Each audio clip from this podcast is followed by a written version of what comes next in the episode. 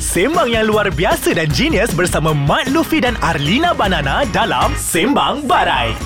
Hai, selamat datang ke podcast Ais Kacang dalam segmen Sembang Barai bersama saya Mat Luffy. Dan saya Alina Banana dan hari ni kita nak cerita pasal victim blaming. Ha. Apakah maksud victim blaming untuk orang yang tak tahu ni?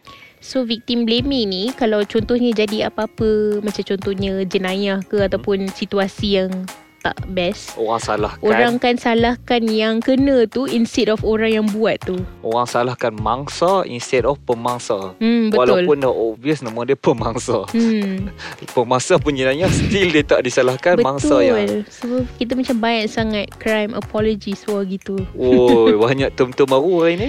Ya. Yeah. Adakah so, So uh, mungkin boleh bagi satu contoh yang uh, lebih spesifik kot?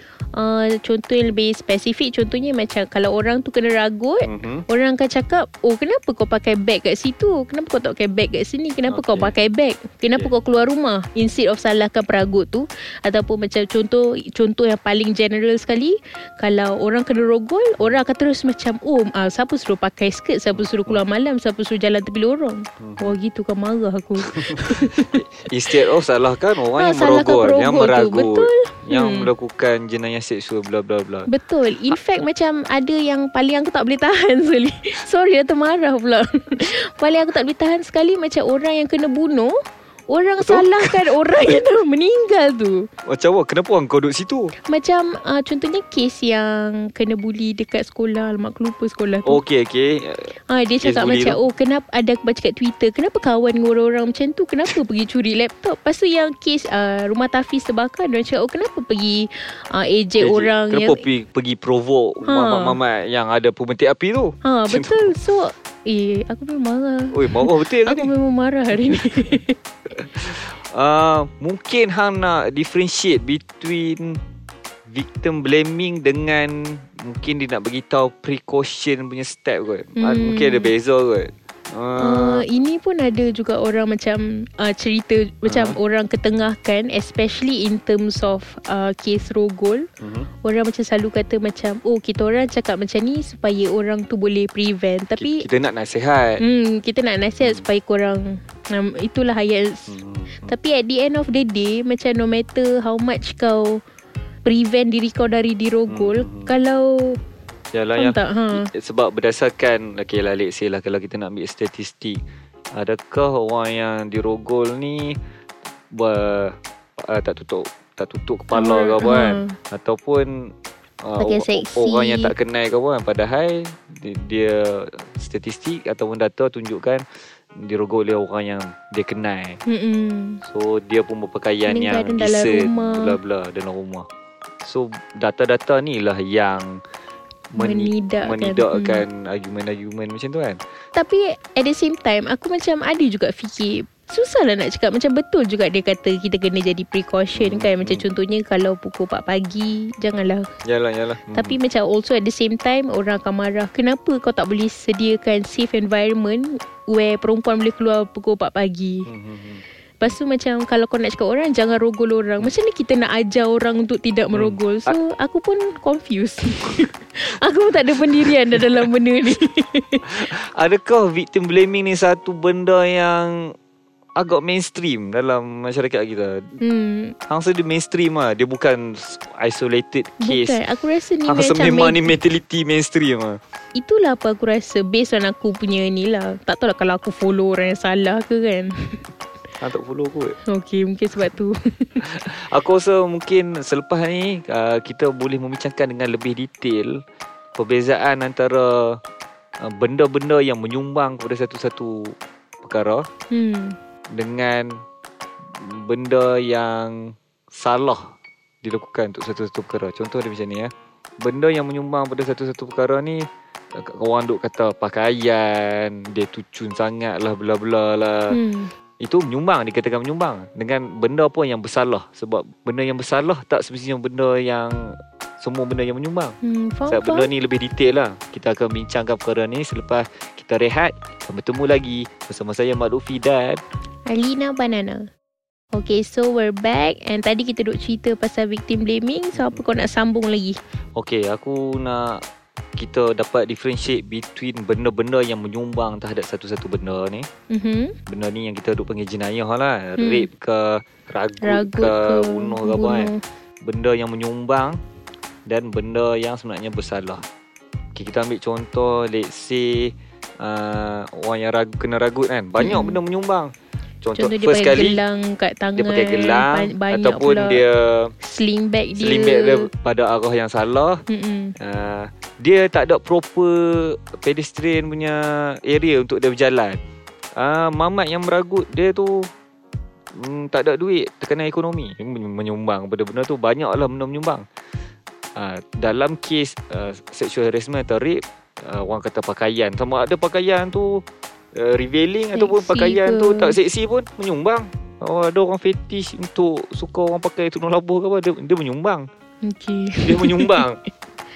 Tapi kita kena tahu perbezaan benda-benda yang menyumbang dengan benda, yang, bersalah. Hmm. Benda yang bersalah tu ialah orang yang melakukan aksi jenayah tu peragut, perogol. Despite semua Apa-apa benda yang menyumbang. tu. Despite DBKL tak buat tu ke, despite pakaian dia ke apa ke, still yang bersalah in terms of jenayah, in terms of melanggar peraturan Hmm. yang telah dipersetujui oleh orang ialah penjenayah tu lah. So sebab tu aku rasa dalam uh, debat ataupun polemik yang kita hari-hari duk tengok macam siapa suruh dia pakai ni, ni, Ya, siapa ni, ni, siapa suruh, suruh betul-betul. ni. Aku sebab ni teori peribadi sendiri. Hmm. Ha, aku filter benda tu macam tu lah. Okey betul eh pakaian dia menyumbang bla bla bla okey betul eh. Ha, Tapi again, at the end of again the pakaian ni bukan pakaian yang revealing apa. Maksud dia pakaian lah. Dia ada fetish dengan orang pakai kopiah. Wow. Then then kopiah Pokoknya. tu lah menyumbang benda ni. Ha, tapi still yang bersalah ialah orang yang melanggar peraturan. Betul. Menyumbang ke tak menyumbang ke pakai mas penuh ke apa still tak ni. Memang salah orang yang buat silap That tu. lah. particular action yang mengambil tu, yang meragut, yang merogol, yang membunuh. Okey, so sekarang aku nak tanya kau, ada tak benda yang kita boleh buat dekat benda yang penyumbang ni? Contohnya macam uh, contohlah Benda-benda yang menyumbang kalau dia lah. kita let's say macam mass shooting kan tembak orang Hmm. orang kata salah salah apa orang kata blame the person don't blame the gun Hmm. tapi kau rasa macam dengan adanya benda macam gun control Hmm.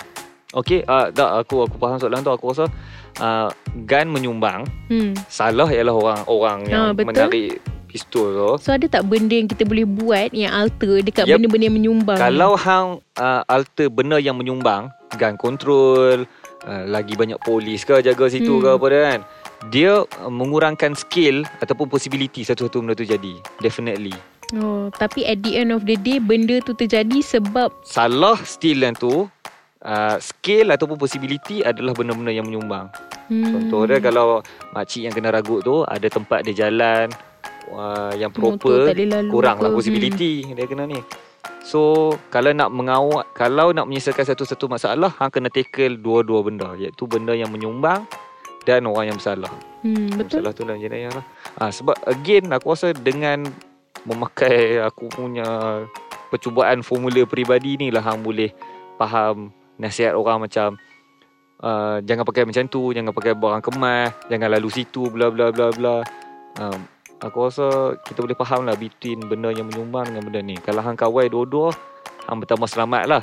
Tapi kalau kita nak sembang in terms of salah, jenayah, bukan. memang dia Yalah ni memang dia. Bukan Okey, faham faham Bukan Minah tu pakai macam tu Minah tu kena rape ke apa Minah tu takkan masuk Dia tak masuk lah jail Pasal dia tak salah apa betul So itu Yang lagi satu Aku rasa yang paling important Macam uh, Kalau kau macam nak bagi nasihat ke Macam kau, contohnya kau cakap tadi Pasal precaution kan Aku rasa One thing yang orang kena sedar Bila kita nak bagi nasihat Jangan bagi bila benda tu dah jadi Faham tak? okay, Contohnya masa macam Contohnya lepas pakai ragut Tiba kau kata Itulah lain kali jangan pakai macam ni Pada time tu kau tengah sedih hmm. So aku rasa timing Kau nak bagi Betul. nasihat Precaution Betul, tu betul. kena betul juga tak, Walaupun benda yang Han nak nasihat tu Ialah benda-benda yang menyumbang Bukan Hmm. benda yang salah Tapi Biarlah dia Habiskan minggu kesedihan dia dulu oh, Betul Seperti mana hampa semua kena menunggu minggu kesedihan untuk episod yang kita tak tahu bila selepas ini.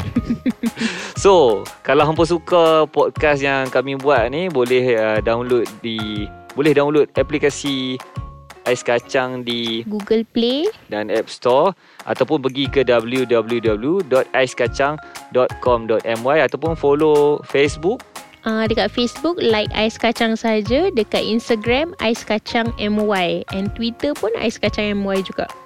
Twitter Ais Kacang saja. Oh, Ais Kacang saja. Sehingga episod terakhir pun Alina masih begitu. Harapnya ada lagi banyak episod akan datang.